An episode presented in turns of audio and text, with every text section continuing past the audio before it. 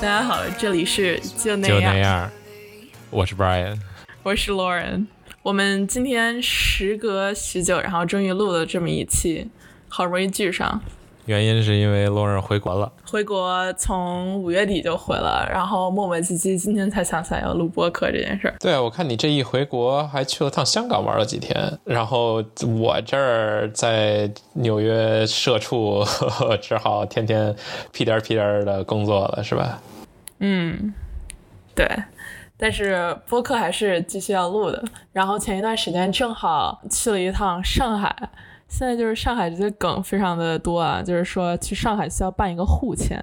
因为上海人太潮了，然后你就是一定要有这种沪签，你才可以真正通过，然后去上海当潮男潮女，然后在什么武康路的街头喝个咖啡玩什么之类的。然后我们这一期其实就想聊一聊最近这个上海。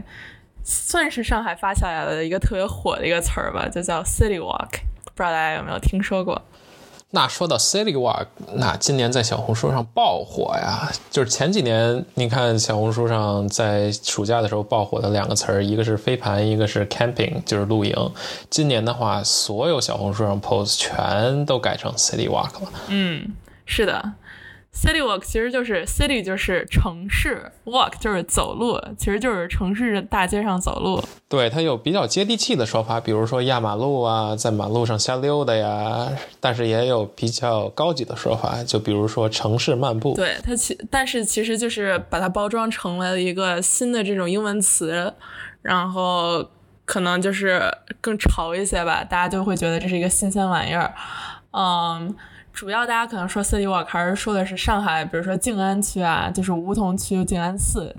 然后那一带什么常熟路、陕西南路，大家就是喝咖啡、逛逛买手店啊，吃一些什么 brunch 的地方，对吧？对啊，现在不是小红书上有特别火的一个年轻人生活时髦词典吗？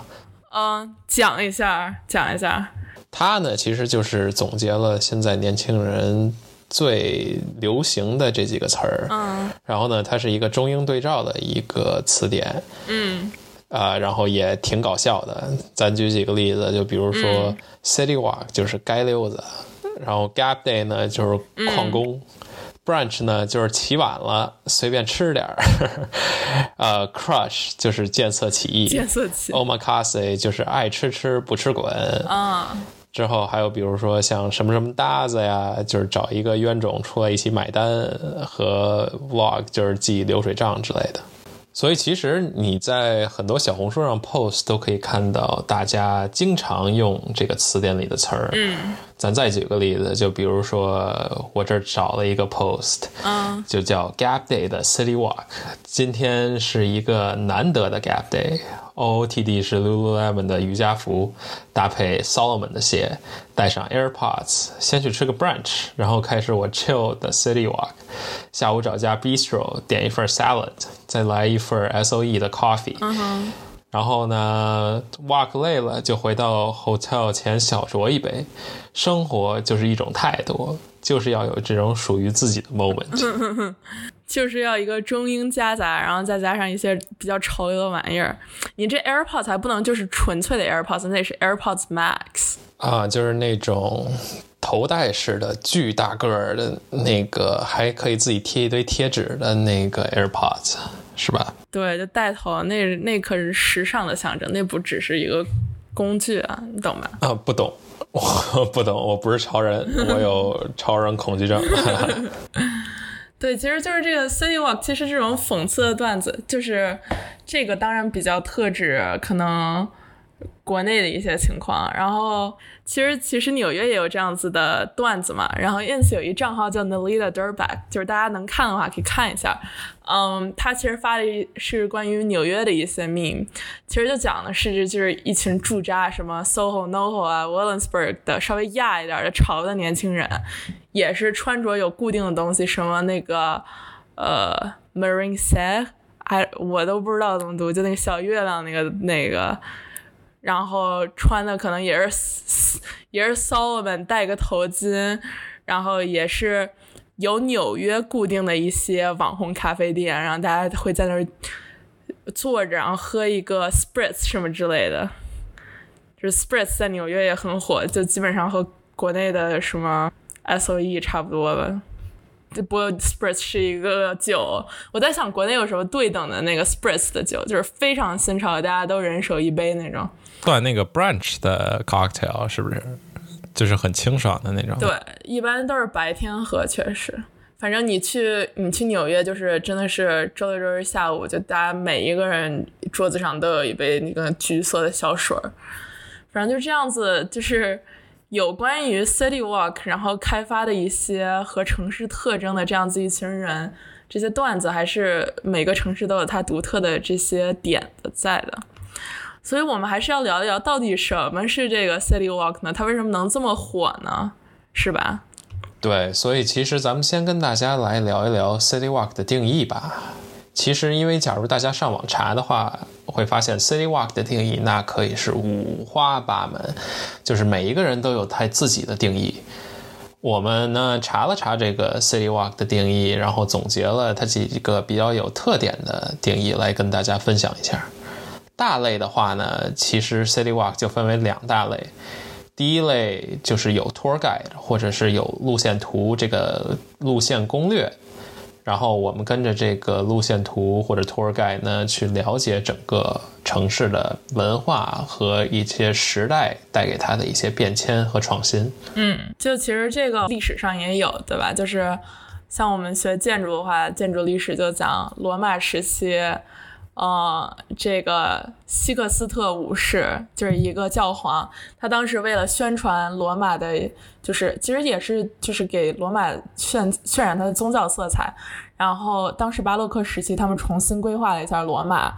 嗯，然后新设计了几个巴洛克式的教堂，想让这些朝拜者啊，然后或者教徒啊，能欣赏到这些新的教堂的情况下，他们就在已有的这种。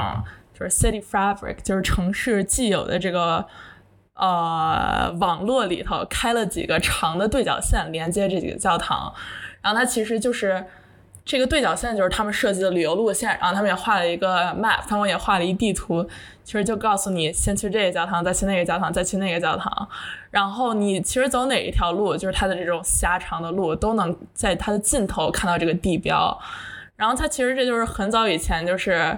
这是这个希克斯特武士和 Dominica Fontana 他们设计好的一种这个 City Walk，它就是让你来参观罗马一种新型的方式参观。所以其实就相当于打卡攻略，是吧？其实相当于就是打卡攻略，对。但只不过它的目的就没有那么单纯，你知道吧？它其实也是一种营销方式，给自己的宗教力量，然后来做一种营销。这个 City Walk 呢？或者用这种方式来给自己宗教力量和给自己的城市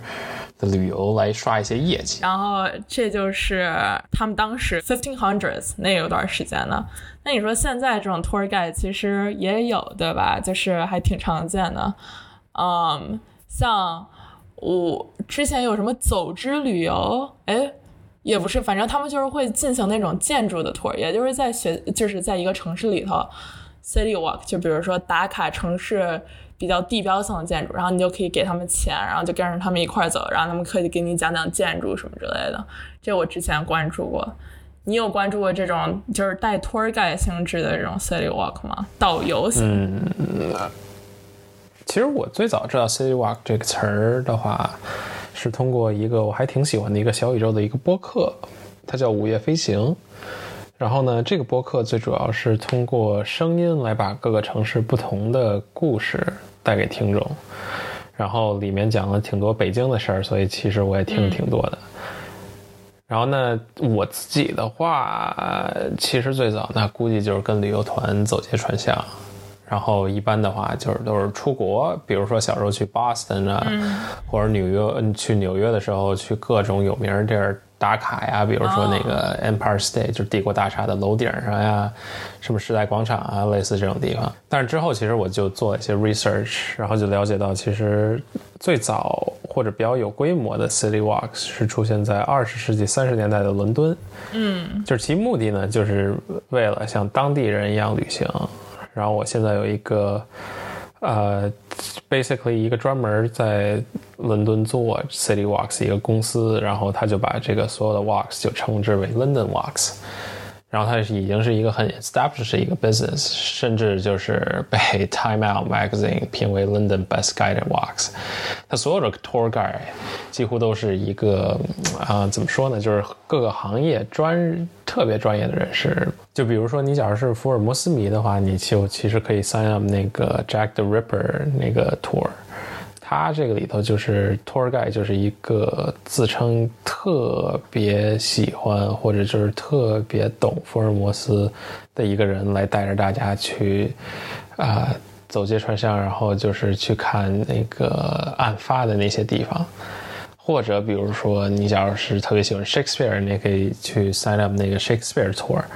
它就是由一个 Royal Shakespeare Company 的演员带领大家去各个地方，然后啊、去了解这个城市。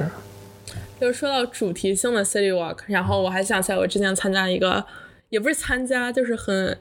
我去波士顿玩的时候，我朋友就是拿波士顿马拉松爆炸案，相信大家也都听说过，拿这个他看的这个整个 documentary，在现实我们走波士顿街道的时候，就是讲了一下。整个发生的过程，马拉松从哪里开始跑的，什么时候事情发生了什么样子，在哪一个地标建筑可能这个爆炸突然发生了，蛮有独特性质的一个 city walk，让我对波士顿的主城区印象非常的深刻。对，哎，那你说说，就假如说，呃，我参观宾大，我跟那个 tour guide 走一圈学校，那这也算什么 campus walk 吗？是不是一样呢 Yeah, campus walk.？Yeah，你也是就是随便乱走，然后甚至这个这个地道可能还带你去他的宿舍看一圈儿，是吧？那可不是随便乱走，就是其实它是有一个很 organized 的一个 route，就是路线图，呃，带大家来来走。我其实呢，在高中还当过 tour guide，就是我们那个高中呢，啊、它是一个依山而建的一个学校，所以呢，就是 admission office 在山底下。嗯但是呢，大家 visitor 来的时候，就是家家庭来的时候，都是来面试的，所以呢，大家都穿的那很精致，各种西服、裙子什么之类的，啊、那对吧？但是在 tour 的过程中，不能让人出一身臭汗，是吧？所以就我们就开着 golf cart，然后就类似景区的那种电瓶车，然后带着那个呃这帮就是参观的家庭来参观我们学校。你 golf cart 坐得下吗？高尔夫球车，坐得下，坐得下，就比较那个大的那种，大一点儿的旅游观光车嘛，所以对，就比较像那个，嗯，能坐差不多六个人的那种旅游观光车，然后就开始它上下乱窜。但是其实它还是有一个路线在的，就比如说，啊、我们一开始先从 admission office 对面的那个古生物博物馆，就是我们里头一堆化石，然后再到啊、山脚下的教室啊，半山腰上的宿舍，然后到最上面就是山的最上面的体育馆和 football court，最后再开下来。所以它是其实有一个很低巧的一个规划，然后差不多转下来得有一个多小时吧。嗯但其实我觉得就是说，campus walk 像你这种就比较还是有一定的目的性，对吧？就是家长过来，他们的就是目的就是参观学校，然后认识一下你这个小孩儿，看看他小孩儿是不是也应该像你一样成为优秀的小孩儿，在这个学校上学。就是这种呃有规划的 city walk 这样子的旅行参观，靠走的方式。来探索一所城市的路线，Brian，你有什么印象深刻你走过的吗？那这就得说到这 July Fourth 这个假期，跟朋友一起去了趟 Canada。嗯。然后我们老板可高兴了，说我终于请假。我们是去了差不多五天的时间，然后去专门去的 Montreal 和 Quebec City。嗯。Quebec City 其实就是大家假如看韩剧的都应该知道，就是也是挺老的一个韩剧了，叫《鬼怪》，然后是《鬼怪》的那个电视剧的一个拍摄地。嗯，我那我们去之前就是在小红书上那做各种做攻略，然后去哪儿打卡拍照之类的。比如说从那个特经典的从韩国穿过穿穿越到加拿大的那个红门，嗯，然后还有就是寄信的信箱，或者就是那个偶遇的那个十字路口和那个喷泉，嗯，就反正都特经典。然后最后男主死的那个墓地的那个取景，我们也爬到那个山上最后去看，然后可以看到整个 Quebec City 的城堡啊，然后海边这种。等一下，你跟我具体说一下，不是你不说就一集在那儿拍的吗？所以很多集。啊，它不是一集，它是它是好多集，然后就是它其实其中一个那个取景地，所以那个墓地，你们去了那个墓地专门？不是，它不是墓地，它是就是本来人家就是一大草坪，但是在拍摄的时候呢，就是估计因为取景原因觉得这儿太好看了，所以就是放了一堆墓碑在上头，然后你其实，嗯，就是自己去的时候可以对照着那个照片看出它拍摄。这个电视剧和正常的时候它的一个区别哦，所以电视剧里是个墓地，然后现实生活中就是一个片大草坪，然后可能看到远处的什么湖啊、那些城堡之类的是吧？对，城堡、大海，然后港湾，然后甚至就是山上的那些蒲公英的花儿都都有。啊，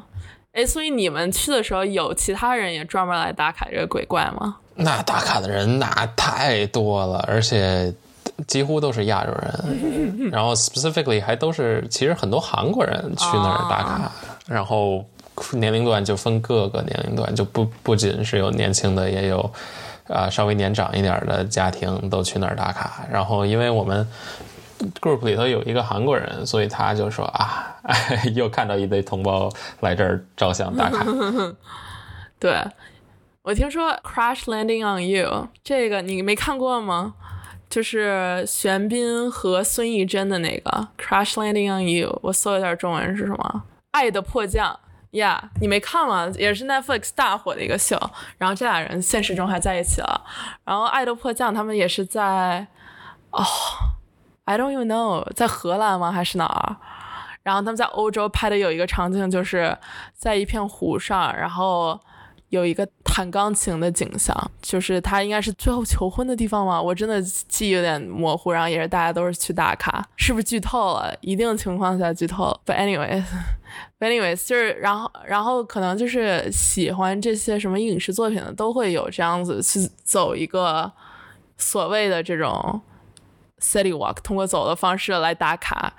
那个像全游也挺火的，有一个小镇在欧洲，就是大家都是去打卡的。权力的游戏，对啊，这前一段还有一个特火的一打卡一地儿，就是去海南那个一个灯塔，现在因为就是《消失的她》那个电影里，就是在那个灯塔那儿，其实就拍的。我还没有看《消失的她》，哎，不剧透了，不剧透了，你自己到时候看吧，要不然那个又得挨骂。OK，就是他在那灯塔消失的是吗？算了，我也不问了。OK，然后像什么，嗯，我知道大家什么喜欢那种 TFBOYS 的，会去重庆打卡一些地方啊。TFBOYS 还跟重庆有关系呢？这是为啥呀？就是。你要非问我这个，真的就是我的知识盲区，因为我并不追星。就是好像他们在谁谁是重庆哪个中学毕业的，然后他们就会打卡一些他们之前画的画儿啊，然后在那儿录过的综艺啊，然后以这样子的形式有一个主题。其实就是说到这个，其实就是你慢走城市的方式是你有一个主题，对吧？像你的主题就是鬼怪，然后别人的主题可能就是自己追的星，然后有的人主题可能就是单纯。纯粹去旅游，可能就是今天逛北京最著名的十个景点儿，然后你肯定不同的主题，你就可以通过行走的方式，然后慢慢的体会，呃，这个主题的一些含义，或者说去感知这个城市的一种生命力吧。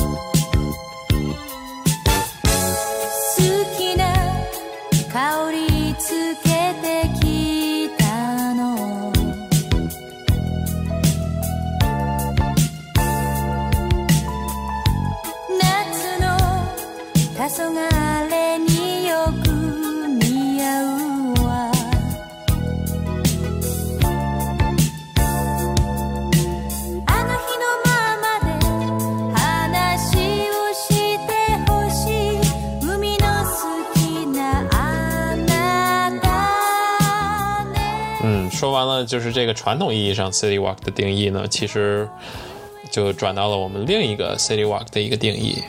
它这个定义呢是今年特别火的一个定义，甚至超越了传统意义上 City Walk 的那个定义。而它是什么呢？嗯就是其实就是一一个漫无目的、开盲盒似的 City Walk。嗯嗯就比如说，在和朋友约在一个十字路口，然后随便瞎走，之后遇到一个路口就崔丁壳决定是往左还是往右。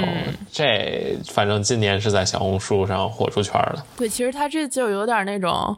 漫无目的的遛弯儿，就是小红书上。大家也会注重，就是说要用脚步和镜头记录一下行程。呃，你肯定你这样子行走的话，你这切丁壳的方式随机性很大，所以你大概会脱离你就是已经熟悉的路线。像可能就假如说我们在纽约就熟悉公司和地铁两点一线的那条路，对吧？但是你可能就是。你绕一个弯儿啊，或者拐个五个街区再往上走啊，走这种不可预测或者自己并不太了解的路线，嗯，从而对城市有新的认知，就是它还是有一个随机性，就是有一点就是 where next，right？其实我有的时候也经常就是可以说就是漫无目的的遛街呀这种的，就比如说。啊、我其实经常周末没有工作的时候，特喜欢干的一件事，其实大家假如听我们之前的播客也能感受出来，就是去找一个新的咖啡厅，然后去喝个咖啡，看个书，学点东西，然后跟老板聊一聊这种的。然后我呢，就是做烦了。就是从咖啡厅出来走一走、转转、溜达溜达，在附近这个 neighborhood。然后有的时候饿了就，就旁边找一家店吃个东西，或者去看到特别好玩的小店就进去去转转。这种，就比如说我我前几周去 Green Point 打卡了一个我其实特喜欢的一个咖啡厅，叫 Rhythm Zero。嗯啊、就是我当时去的时候，其实呃还没有做那么多 marketing。虽然这家店其实开了挺久的，因为它其实不算在一个特别就是 downtown 的那个 area，它是在 Brooklyn，因为 Green Point 这个地方其实可以算就是 Brooklyn 比较新开发的一个地方，也比较安静，然后也在河边儿。嗯，但是我特别喜欢那个地方。然后我去了之后，就是其实呃在呃附近走了走，然后看到特别多的这种文艺的小店，然后进去。啊，然后也买了点儿那个东西给朋友，比如过生日，弄了点儿小的玩意儿。嗯还有就是，我其实另一个纽约我特喜欢就是瞎逛的一个区域就是 Chelsea，河边儿，就是嗯那边的咖啡厅也好，然后整个外边也好，人也少，然后拍照也特好看。就比如说看到好看的云呐、然后我就会随手来一张，或者日出日落这种的时候，就都都很好看。然后甚至大家其实知道纽约其实有很多 pop up 的这种东西，就是呃。可能计时的这种，就是过过一段时间就会没了。然后 Chelsea 那边也有很多，比如说 museum 呀，或者啊、这种小店，然后我经常也会去去转一转。但是其实说回来，我 explore 一个 city 最多的一个方式还是其实是跑步啊，可以说就是像 city run 或者就是跑步漫游这种方式。我因为经常在 LSE 跑步，然后也特别喜欢在室外跑步，正好这这一段是都挺凉快的，也不是特热，在外头跑步挺爽的，所以我经常就是从家跑到我们那个河边 Pepsi Cola sign 那边。然后就是，虽然它是有一个既定的一个起点和一个终点，嗯，但是很多时候就是我我跑着跑着就就会见到很多呃之前没注意的地东西，因为啊、你其实可以有无限的这种路线从一个地方到另一个地方，就比如说我今天先跑直着跑四个 block，然后再右转，再直着跑两个 block，再左转这种的。明天我就可以直接先跑两个 block，再左转。啊、然后再跑，比如说两个 block 右转这种，就是它其实是一个很随性的、很 adventurous 的一种方式来，呃，就是 explore 这个这个城市的感觉。然后这种方式呢，使得我其实还是看到了很多新奇的东西。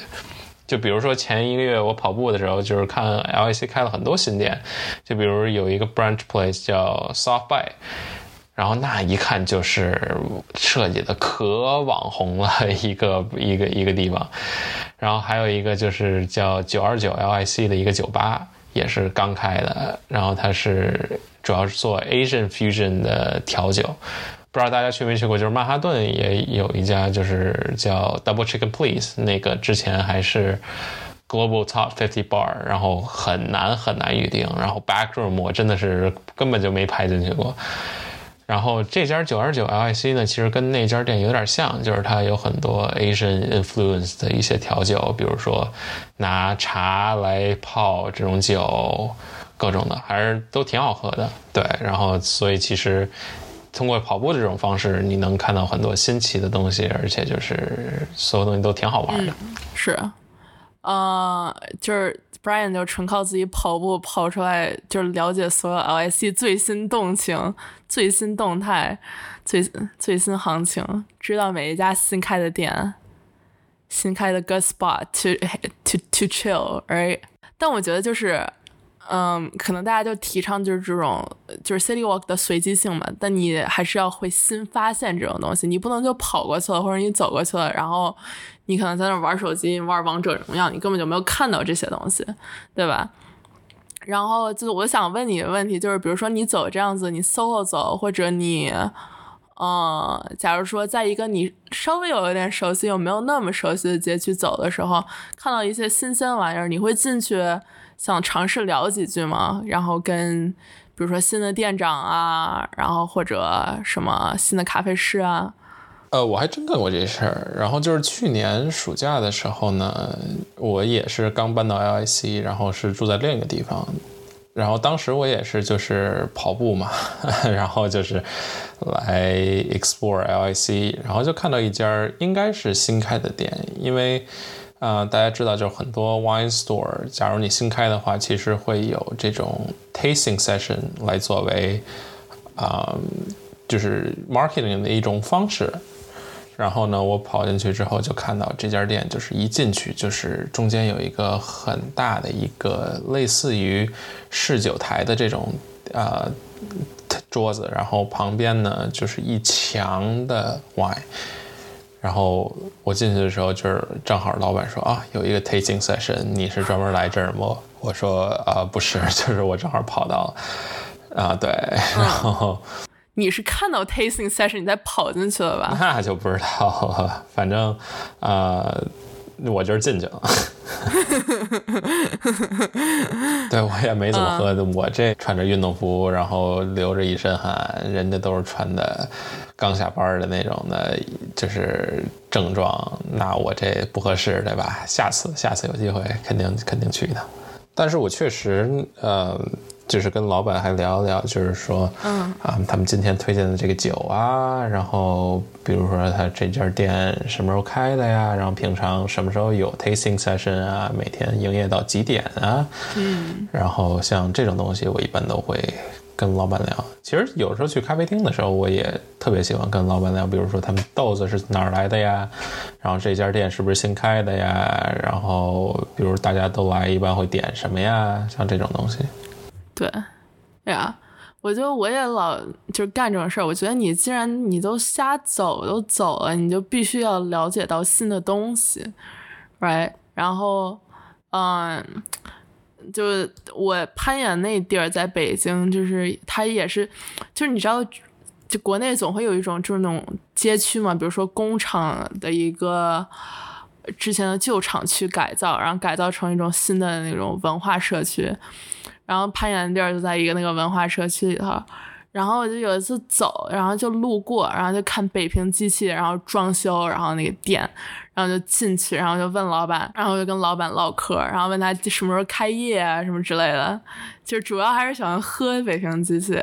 但反正就是你就是总能收获一些东西，然后也认识了一下老板什么之类的。哟，那这下次回来我直接得跟着马老板一起走街串巷，然后跟老板说我是马老板的朋友，然后拿一堆 free drinks 是吧？对，就我觉得，就是你既然是在走一种这种漫无目的的的一种走，你享受之余，你也可以尝试多打开一些新的话匣子，然后遇到有趣的东西就进去看看。像之前，呃，也是攀岩，因为我这我的生活真的除了工作还有躺着吃饭，就就是攀岩了。然后在 Williamsburg 攀岩，我和阿比也是，就是之后要去一地儿吃饭。然后，但是在路上就很随机的看到了一个工厂，也没有开门，但是外面的标就特别好看，就是那种设计过的。然后我们就觉得 like it looks interesting，you know，就是你还是要有这样子的一种可能就是找事儿的精神。然后我们就敲敲门，然后进去，然后它其实就是一个在展出的一个艺术家的一个小型展览。然后我们就进去逛了一圈儿，然后跟那老头聊了聊。就艺术展览本身，你说有多有意思？没什么意思吧。但是就是还是了解了一个，就是你平时生活中根本不会注意到一些小的东西。我觉得这就是其实是 City Walk 的一个精髓，它好的地方就是发现一些非常意料之外、很细小的一些生活的细节。其实它这个就是脱离了一个你熟悉的一个路线，然后，嗯啊、用一些比较新颖的一种 perspective 观点去看待身边这些熟悉的一些事情。对，那你讲讲你最近一些旅游的经历呗？你这个 walk 出来，你你有什么遇到的好玩的店啊？对，其实说这回说到就是这次我们去 Montreal，其实我就干了很多这种就是漫无目的的，其实 city walk 的这种方式。虽然就是说我们做了很多这种攻略吧，就是说要去哪儿打卡，要去哪儿转转之类的，但是其实你对很多店都是没有概念的。因为就是说你不到那块儿，或者就是你没自己经历过，你其实你根本就对那个地方是什么东西没有一个真正的一个概念。然后我其实就 take 了 Lauren 在我们第二期讲的那个旅行的这个建议，问当地人说哦，自己玩儿，就是说你假如跟一帮人旅行的话，其实你不用每次都跟大家一起去。啊、一个地儿，有的时候，假如大家约好了，就是你其实假如想去的话，你可以自己溜达溜达。嗯然后在 Montreal 的时候，我早上有一天早上我就自己决定去跑个步，嗯。呀，然后就是 又是 City Run 对，然后就是去呃 Montreal 的 downtown 里转一转，然后各个地儿跑一跑，嗯，就比如说正好遇到了就是非常有名的那个 bagel 店，就叫 La Fabrique de Bagel。就是英文 translate 呢，就是叫 Bagel Factory 贝果工厂，然后巨好吃。然后其实当时我也不知道它为什么这么好吃，但是我走到那儿，然后就看到很多 local 的人排队，然后排队买 bagel 的时候，就听后面有人介绍说，其实 Montreal 的 bagel 是从 honey water 里头就煮出来的，所以会比较甜一点，然后也是。很就是真的这种口感，所以就巨好吃。然后我之后又跑到了 McGill University 那边，然后看在草地上学习的人啊，和操场上运动的呀，这种对都会有。然后晚上的时候呢，其实我也在 Montreal 自己走了走，就是我们吃完饭，大家就回到我们住的那个地方，因为我们在 Montreal 的话住的是在它老城区那个附近。啊、很中心的一个地方，然后是在欧珀附近的一个青旅，所以其实到哪儿都很方便。然后晚上没也没什么事儿，然后我说我自己出来走走、消消食儿这种的，然后我就跟他们说我就是你们不用管我，我就自己出来走走。然后走着走着呢，其实就看到街上有很多那种街头表演，因为其实它那个 Opor 也算商业区，有很多的游客啊、但是晚上其实和早上的 vibe 完全不一样。嗯，然后就比如说我看到的街头表演啊，然后还有一些 protest 啊，然后一堆人戴着面具，拿着大屏幕在那儿，就是放他们那些宣传资料啊。然后像这种，对，就是还挺有意思的。你当然只有是真的去花时间去走，去真的去感受这个城市的时候，你才会发现，这种不同的景色，甚至很多东西都不是在你的 plan 里头。就比如说，我们看到这个表演和这个啊、街头的这个 protest，或者就是行为艺术，根本就不在我们的这个 plan 里头。真的是我们就是说走着走着就遇到了。所以其实，那你在 Quebec，其实或者像我，我们之前在城市里的话，都是通过观察你行走的街区，然后来发现自己感兴趣的事物，从而走到一个新的路口，然后去发现更多的东西，是这个样子。嗯，对，其实这个就可以追溯到上世纪的一个学派，它叫路上观察学。这是什么意思呢？就是一堆学术怪咖呀，在街头就是记录着，还不是普通记录，还是就是 very detail，就是严谨记录着各种无用但是有趣的小问题。就比如说像什么电线杆倾斜的变化度呀，然后这个街上又多了一堆破铜烂铁呀，然后高中生这个学校校服的那个改变啊，其实就是一些容易被行人忽略的一些日常的一些观点，然后他们都会觉得这个都很有意思，然后都会记录下来。其实他们就是用了一种陌生的眼光打量周遭的一切，然后在这个乏味的城市里，就是发现一些不一样的东西，然后把所有东西都变成一件伟大的艺术品。然后每次走的这个不同的路，甚至或者说啊、这两点一线的这个生活，也作为一场探险。然后这就是可能当时最初的一个 City Walk 的一个诞生。啊、其实为什么会有这个路上观察学呢？或者这个路上观察学是怎么诞生的呢？啊、其实是可以追溯到一九二三年的日本关东大地震，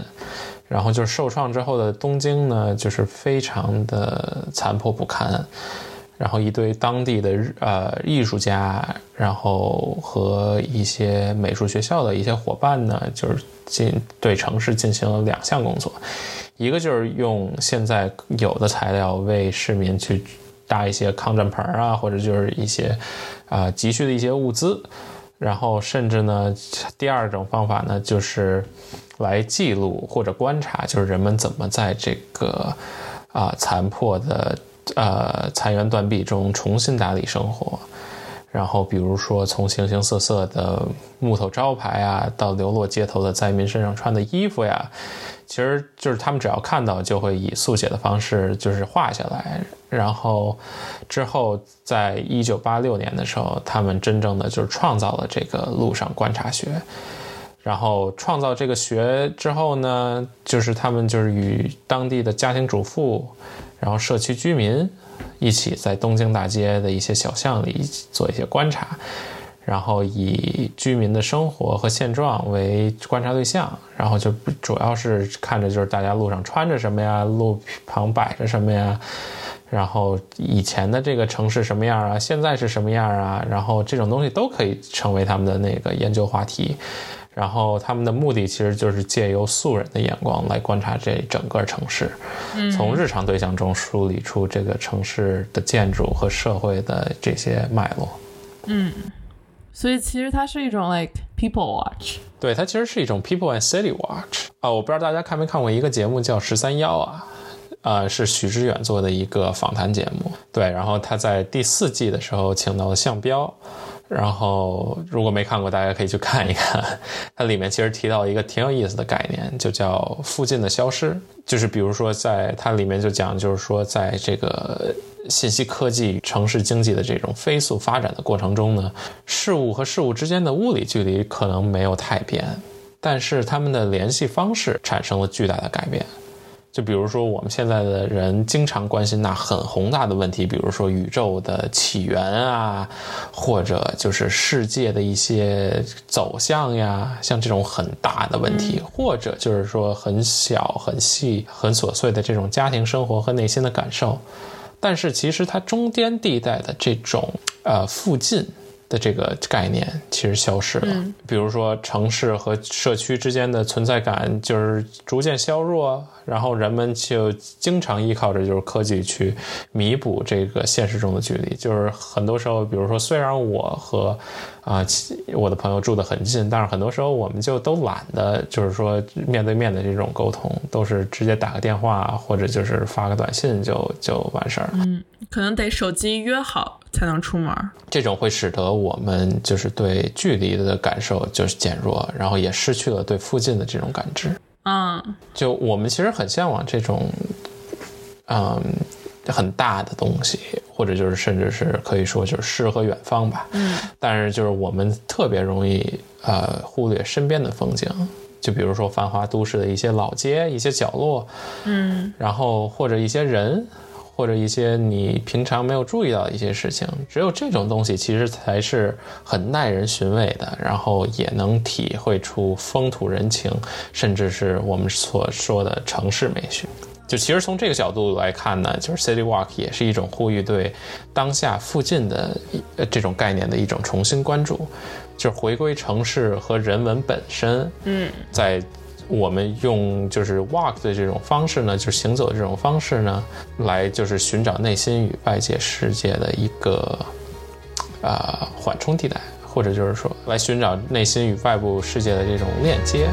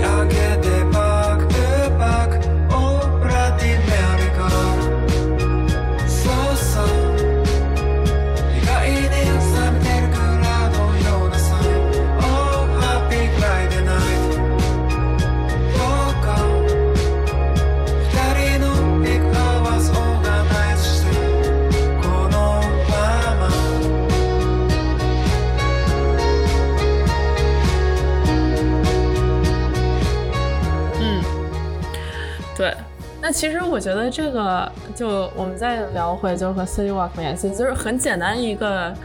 就是方式，就是说你 City Walk 其实你就是不用，比如说高德地图或者 Google Map，你两点一线的你来攻略怎么走到下一个地方，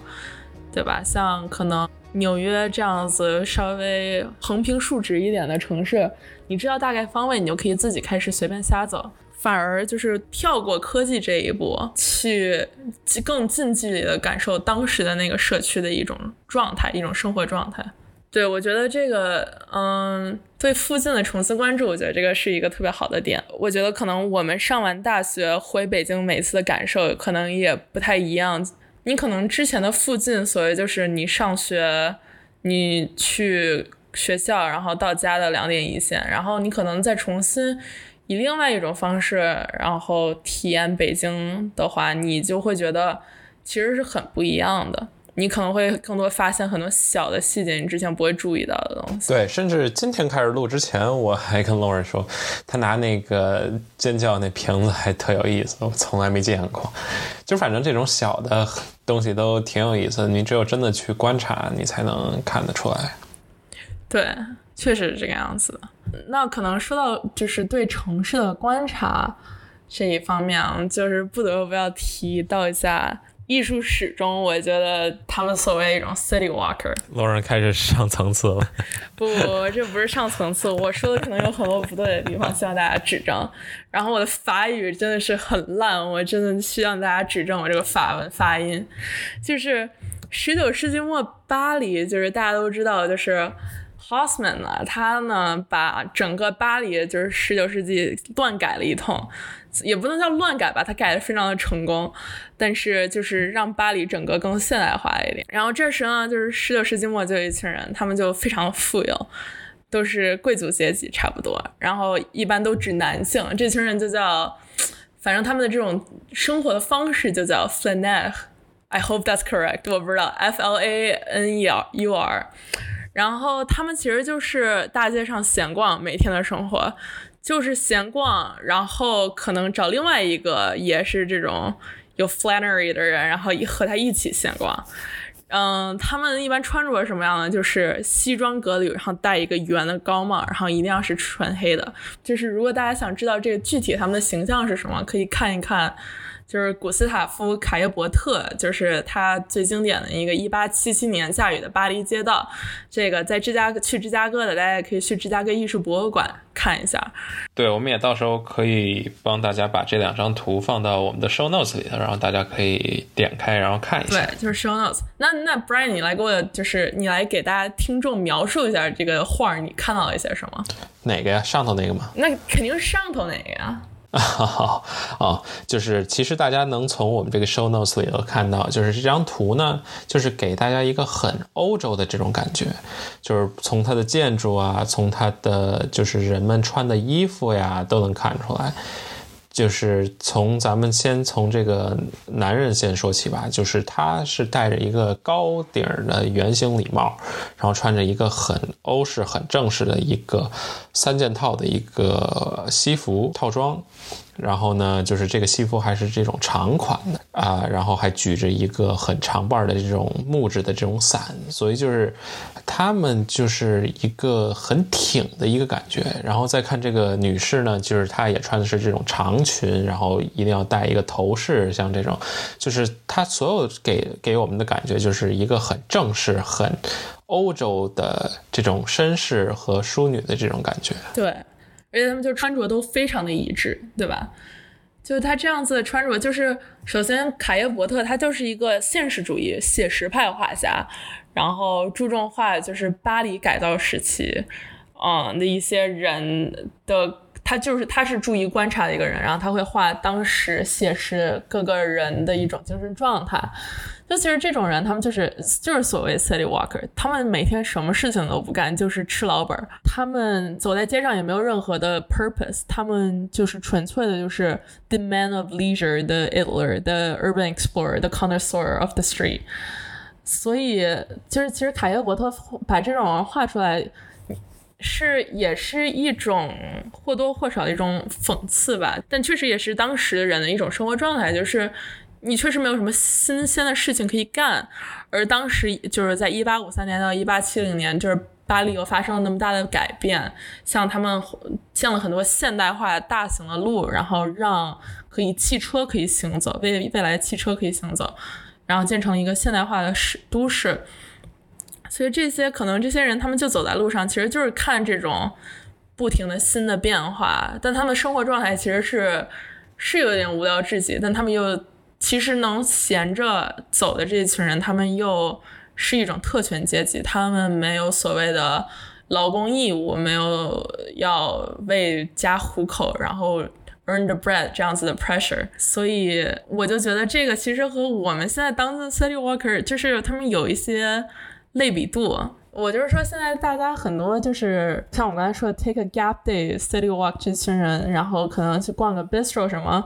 或多或少也都是一些像我们这种就是暑假不干活的人，或者一些自由职业者，然后可能一些 influencer，他们有这样子的，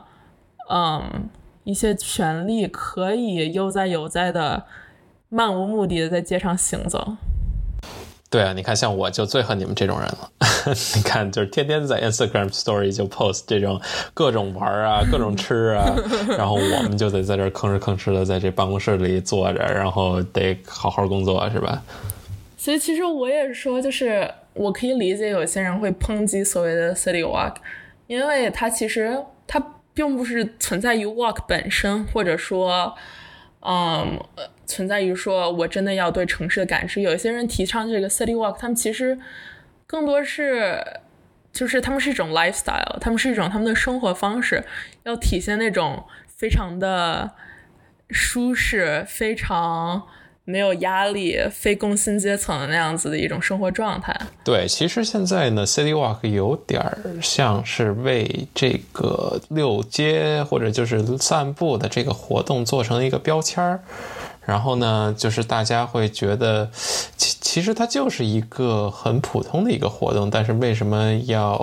显得这么高级，甚至要用一个外国词来 define 它？然后还有很多的商家一定要来啊、有利可图啊，像比如说弄个 City Walk 的活动，就还收个门票之类的，大家其实就对这个也有很大的意义。对，是这样子。而且就是说，我觉得还有可类比的点，就相当于大家之所以现在也愿意，比如说在胡同 City Walk 或者在梧桐区啊、静安区这样 City Walk，就是因为这些街区，首先它当然是那种密度正好，就是它人口密度没有那么大。你想，人口密度极大，你在王府井、南京西路你给我 City Walk，那它就没有它的舒适感。然后，但这些街区他们又同时就是在经历就是 gentrification，就是在经历很大的一些变革，该就是会有新的买手店、新的网红店、精酿啤酒、手冲特调咖啡店，在侵略这样子一些旧的街区，所以可能就是这种小红书可以说，我可以去打卡这个店，我可以去打卡那个店，将原来的一些固有的居民区变成了一个新型的一个社区，嗯。就是它也是不断的在更新，然后更新速度也很快。其实就是你这样子，你 City Walk，你是不是也同时在促进一些街区的更快的变革呢？我觉得，你想，就假如说我们已经规定了一条路，就是比比如说五道口胡同，后来越来越多人走，那肯定网红店就会更多的侵入。对，像你说的，其实我觉得网红店没有什么不好的，就虽然它是在一个很老、很复古的一个嗯街道里或者区域里面，但是因为其实咱们就这么想，就是说你网红店其实它有一点好的，就是让更多的人，甚至让啊、自己就是生活在这个城市的人去有一个理由，或者就是更愿意来呃 visit 或者就是来这个地方玩儿。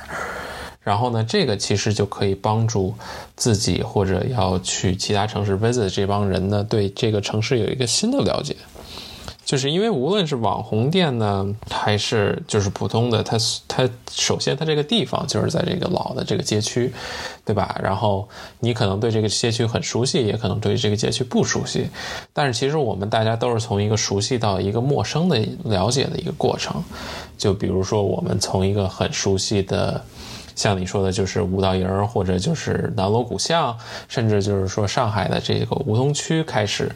就是这些地方其实大家都很熟悉，但是你走着走着就能发现一些你其实没有那么熟悉的东西。就比如说五道营这个胡同吧，五道营你从那个入口那个地方，你可以看到，就是说它其实是镶黄旗这个驻军的扎呃驻扎地，然后。你其实它就是除了这些网红的这些 brunch 呀、或者就是露台餐厅啊这种的，其实它有很多这种小的，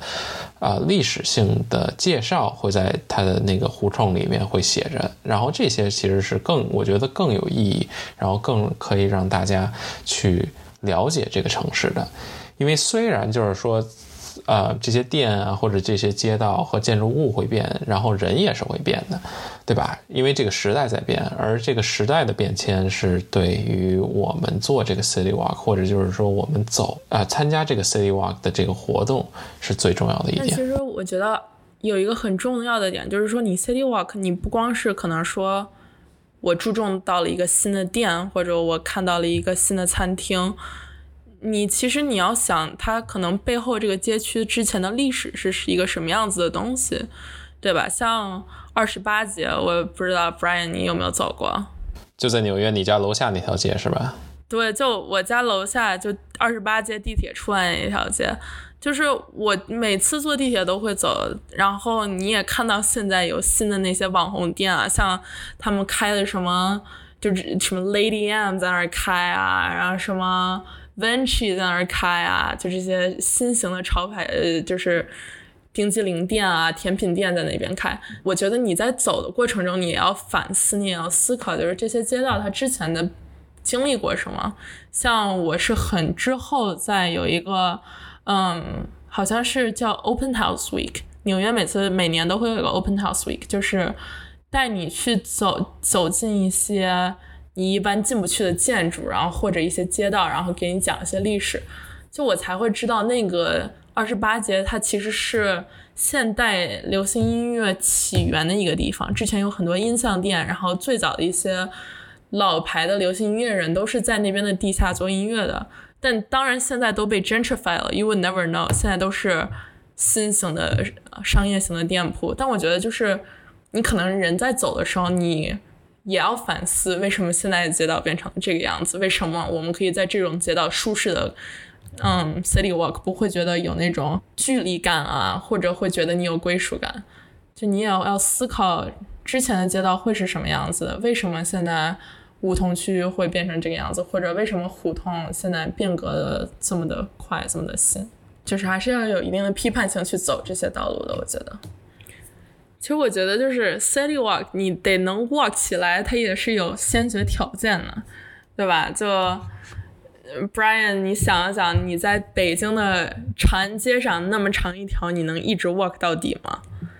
不可能吧？那很很多公里，很长很长。虽然我也干过这个事情，我们初中的时候坐地铁坐到了好像八宝山，然后我们当时初中在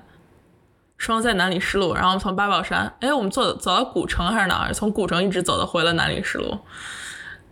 但是就是说，其实 city walk 你要有一些先决条件。首先，你一般 city walk 你也一般都是在有嗯老房子或者古老建筑的一个街区，然后这种街区一般也不是那种车水马龙的街区，它不是交通要塞，它可能是一些小型的、更 permeable、porous 的一些空间。嗯，所以说像这种梧桐区啊，或者北京胡同更受欢迎，可以 city walk。就像那个在美国大城市的死与生，一个挺有意思的关于 urban planning 的一本书。然后这个雅各布斯，一个非常厉害的作家，他也他的一个观点就是说，你要是你的街区有多元性，你肯定街街区的地区的建筑应该是各具特色、各式各样的。对吧？就是像你 city walk，你很难在比如说北京西二旗的大厂附近，然后你在那儿走，有什么意思？你肯定是在，而且北京因为很多的路都太大了，太横平竖直了，你一眼能望尽头的街区是没有意思的，而且你会有一种，就是有一种恐惧感，你知道吗？你就不知道什么时候可以走到头。就反而是像胡同或者可能上海路会更好一点，就这样子七扭八掰的意思，呃，七七扭八掰，七扭 对的，七扭八歪的一些，像这像这些七扭八掰的一些街道，反而是更有意思的，而且他们建筑本身也是有各式各样年代和状况都有偏差，嗯，走的感觉会是更好的。Brian，你觉得？你觉得比较好的一个 city walk 的街区对你来讲是哪里呢？其实我最喜欢的 city walk 的地方，或者是 city walk 的形式，我觉得其实就是在一个比较，嗯，很有历史意义的一个街区，嗯，然后。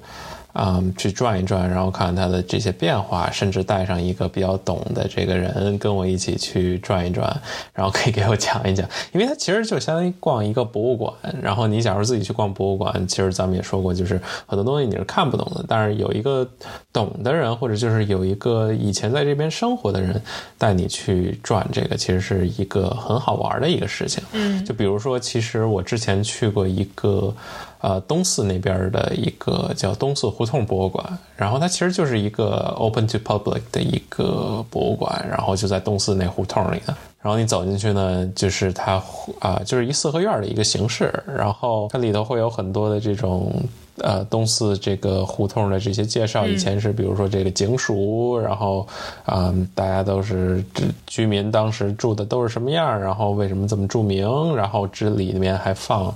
那个他的这种纪录片儿，然后你其实可以坐那儿看很长时间，也可以就选择就是在那儿转一转，然后走。其实就是一个很 free 的一个一个感觉，对吧？其实，在纽约的话，你不能只知道 SOHO、LIC 啊、什么 West Village、Chelsea 这种地方。其实它每个 neighborhood 的这个名字和这个 vibe 或者这个 culture 都是很不一样的。就比如 SOHO，其实它是 South of the Hudson Street，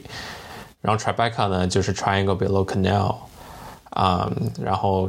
比如说 Chelsea 的话就很 famous 这些 museum 啊，Highland Park 呀、Little Island 啊，Meatpacking District 都在那边，所以其实你真的是只有真的去自己去做一些研究或者去了解这个东西，再用自己的双脚去走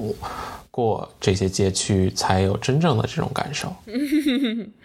对，所以还是希望有更多这样子，就是 less cookie cutter 的社区，可以让大家开心的走，去狠狠的 city walk。嗯，不会说什么科技产业园区里头走。我可以在我自己家里走，为什么非得去科技园区啊？是吧？我还在自己家里还能打扫一下，说，哎，这地儿好久没扫了，这么多灰，我可以扫一扫。对，每次都能翻发现新的斑点，你需要擦的，新的灰尘需要吸的。或者就是说我整理的整理的过程中，就是反正看到了，说，哎，这东西，哦，原来在这儿啊，一直找都没找着，原来在我箱子底下。对，那你在家也穿了一身超男搭配，带上你的小围脖、小丝巾然后在那儿走个一万步，是吧？呀。那我们今天就这样。我我虽然我们已经结束了，但我还是想补充，就是我之前上班的地方，我从家走到那儿，然后每天我都要走，然后走十五分钟，我已经看得不厌其烦了。但是上班的时候走路的心境和周末的时候走路的心境很不一样。然后有一次周末正好去超市因为 Brian 老拽着我去 Chelsea 玩，然后就这走的一样的上班的路，然后我路过了我每次都会路过的幼儿园，然后我头一次发现，就是幼儿园，你知道它会有那个滑滑梯，你知道吗？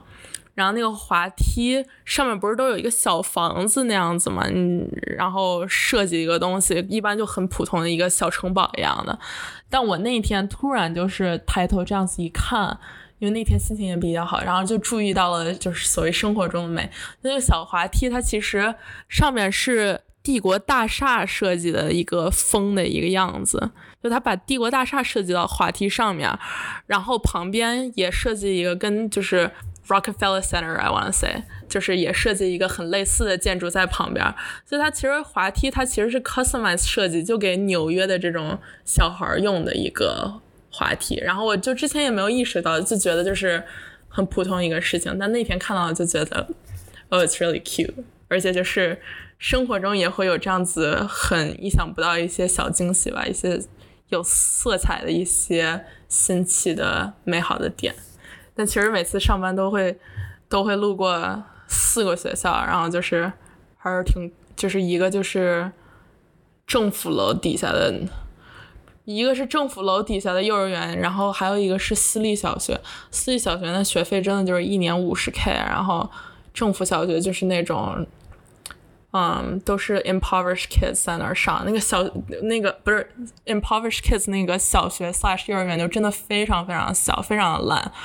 然后那个四五十 K 那个就在 Chelsea 里，然后就是一个大楼，然后一整个大楼都是他们的，而且都是那种，嗯，什么私人保镖，然后一堆一堆校车，然后小孩都有各种各样不同的，嗯，每天干的活动，我觉得真的是天壤之别。还是挺令人心痛的，我觉得每次走过去的时候，真的就是一条马路之隔，然后就小孩的人生就差距这么大。慈善家 l 我 r 上线，ENFP 是一个 empath，比较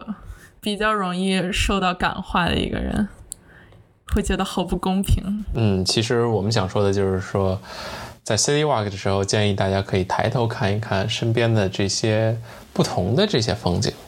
甚至说可以低头看一看我们平常会忽略的这些细节。行，那我们就这样。然后这期节目呢，会跟大家在小宇宙、Spotify 和 Apple Podcast 上见面。然后大家也欢迎大家来 follow 我们这个呃各大平台的这些账号。然后那我们就这样，嗯，拜拜。好的，拜拜。